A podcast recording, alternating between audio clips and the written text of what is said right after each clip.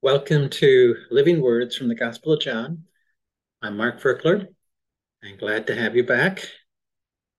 And let me just share my screen, and we're going to go to John chapter 9.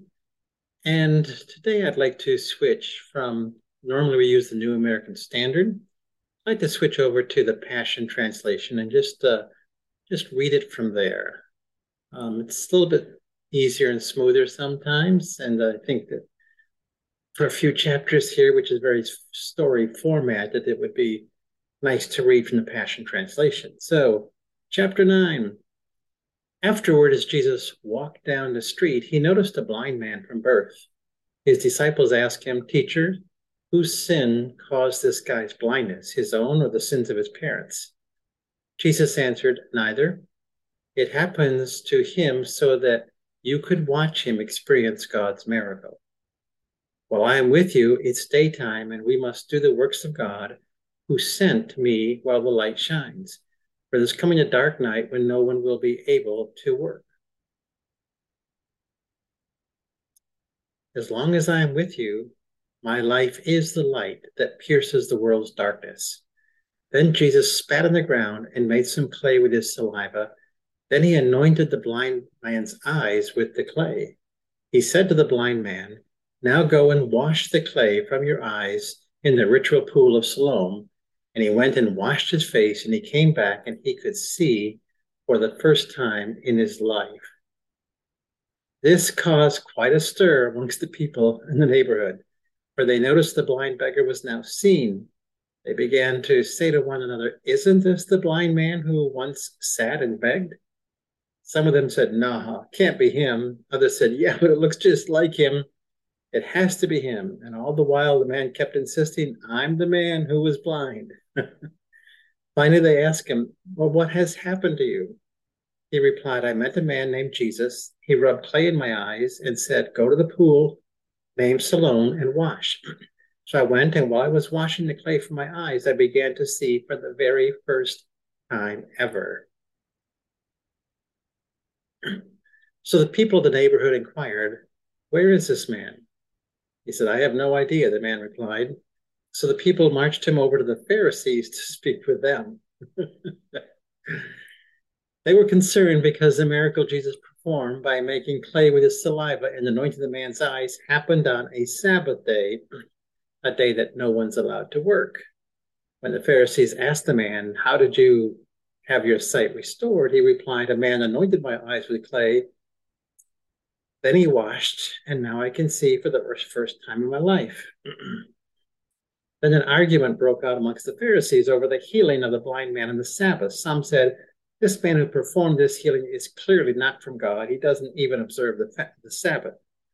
Others side said, If Jesus is not an ordinary sinner, if Jesus is just an ordinary sinner, how could he perform a miracle like that? This prompted them to turn to the man healed of blindness, putting him on the spot in front of them all, demanding an answer. They asked, Who do you say he is? The man who opened your blind eyes. Is he a prophet of God? Uh, he is a prophet of God, the man replied. Still refusing to believe the man had been healed and that he was truly blind from birth, the Jewish leaders called for the man's parents to be brought to him. And they asked his parents, Is this, is this your son? They said, Yes.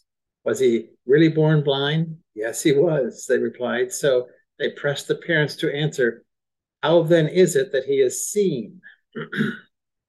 we have no idea, they answered. We don't know what happened to our son. Ask him. He's a mature adult. He can speak for himself. Now, the parents were obviously intimidated by the Jewish religious leaders where they'd already announced to the people that anyone who public, publicly confessed Jesus as the Messiah, they would be excommunicated. That's why they told him, ask him. He's a mature adult. He can speak for himself. So once again, they summoned the man who was healed of blindness. They said to him, Swear to God, tell us the truth. We know the man who healed you is a sinful man. Do you agree?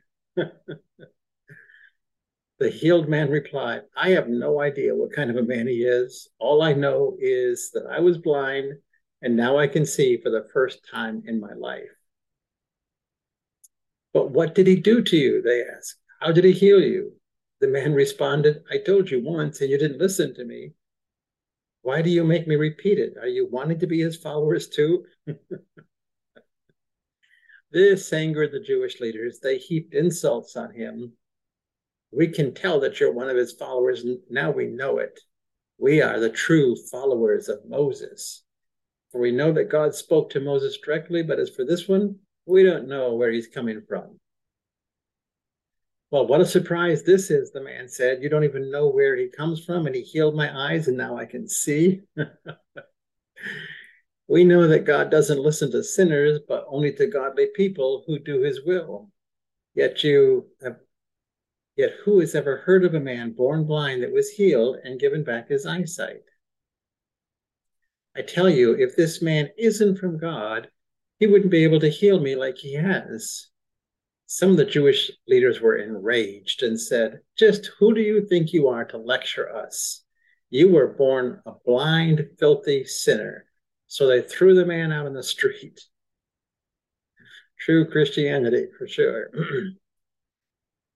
When Jesus learned that they'd thrown him out, he went to find him and said, Do you believe in the Son of God? The man whose blind eyes were healed answered and said, Who is he, Master? Tell me that I may place my faith in him.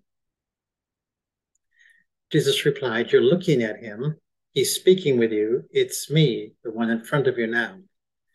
Then the man threw himself at his feet and worshiped Jesus and said, Lord, I believe in you. And Jesus said, I have come to judge those who think they see and make them blind. And for those who are blind, I have come to make them see. Some of the Pharisees were standing nearby and overheard these words. They interrupted Jesus and said, You mean to tell us that we are blind? Jesus told them, If you would acknowledge your blindness, then your sin would be removed. But now that you claim to see, your sin remains with you. Wow, hot and heavy controversy. All over a miracle healing. Pretty amazing that religious people can get so bent out of shape when a believer in God lays hands on someone and gets them healed, and then they have to call the guy demonized. Hmm. Wonder if that still happens today. Actually, it does still happen today, which is really, really sad. All right, so here's some journaling questions from chapter 9, verses 1 to 41. Lord, I enter your gates with thanksgiving in my heart. I enter your courts with praise. Is it possible that one's sinner sins of their parents can be the reason for their infirmity? Yes, Mark, it is. Parents who are on drugs while birthing a child can pass addiction onto their child. That is one simple example. So, yes, confession of one's sins and the sins of your parents is always of value in restoring health. James speaks of this. However, recognize that there are also other reasons for infirmity, which is why you constantly need my leading in all things. Second question Lord, what would you say to me about traditions blinding me to truth? Mark traditions and beliefs which are strongly held and emotionally charged put blinders on one's eyes. Generally, you never look around the blinders to see what is on the other side. And if you do look, and it's different from what you expect, it's very easy to simply reject it and explain away what you're seeing. Few see clearly and easily because of strongly held traditions. So hold your traditions lightly. Hmm. Good word. All right, question three. Lord, what can keep me from setting in judgment against new things being revealed in my day? Mark, not forming an opinion without asking me what I think about it. My thoughts are not your thoughts. When you react without first checking with me, you get it wrong, essentially, all of the time. so come, listen, receive, and then decide. Wow. All right, let me just review these three questions. So if you want to jot them down so you can ask the Lord these, you can. Of course, you can ask different questions. Lord, is it possible that one's sins or the sins of their parents can be the reason for their infirmity? And Lord, what would you say to me about traditions blinding me to truth? what would you say about traditions blinding me to truth? And question three, Lord, what can keep me from sitting in judgment against new things being revealed in my day? Because for sure, the, the, Bible says, the Lord says, Behold, I do a new thing. And, and church history is filled with, with new insights, with new revelation. I mean, the whole Protestant Reformation was a new thing that God was doing as He's revealing truth. And every new denomination or sect, whatever you want to call them, Calvinism, Arminianism, Luther, Lutheranism, each one had a new insight and a new revelation.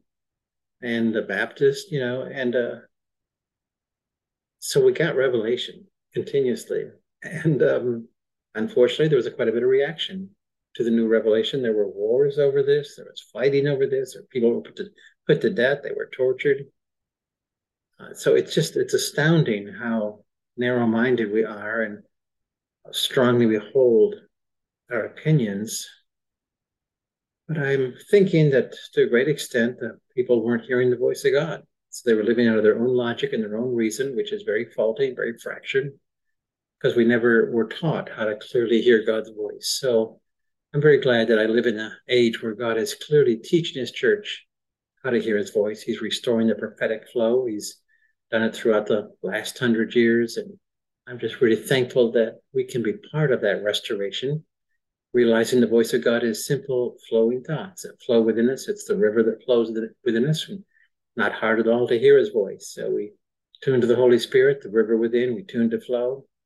With a smile on our face, ask for insight, input. God gives us input. We can journal it out, just like they did in the Bible, just like we're doing now. And we can live out of the voice of God which I believe is what he designed for us to do in the Garden of Eden, walks in the cool of the day. It's what he restored in the Emmaus Road. It's what he restored when he tore the, the veil from top to bottom at the at his at his crucifixion. The veil was tore, so we could all enter into the Holy of Holies and have be and come directly into the presence of God and hear his voice.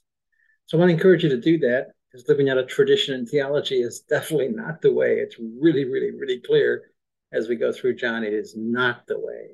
And um, the path is to live in intimate encounters with the Lord Jesus Christ and to hear his voice.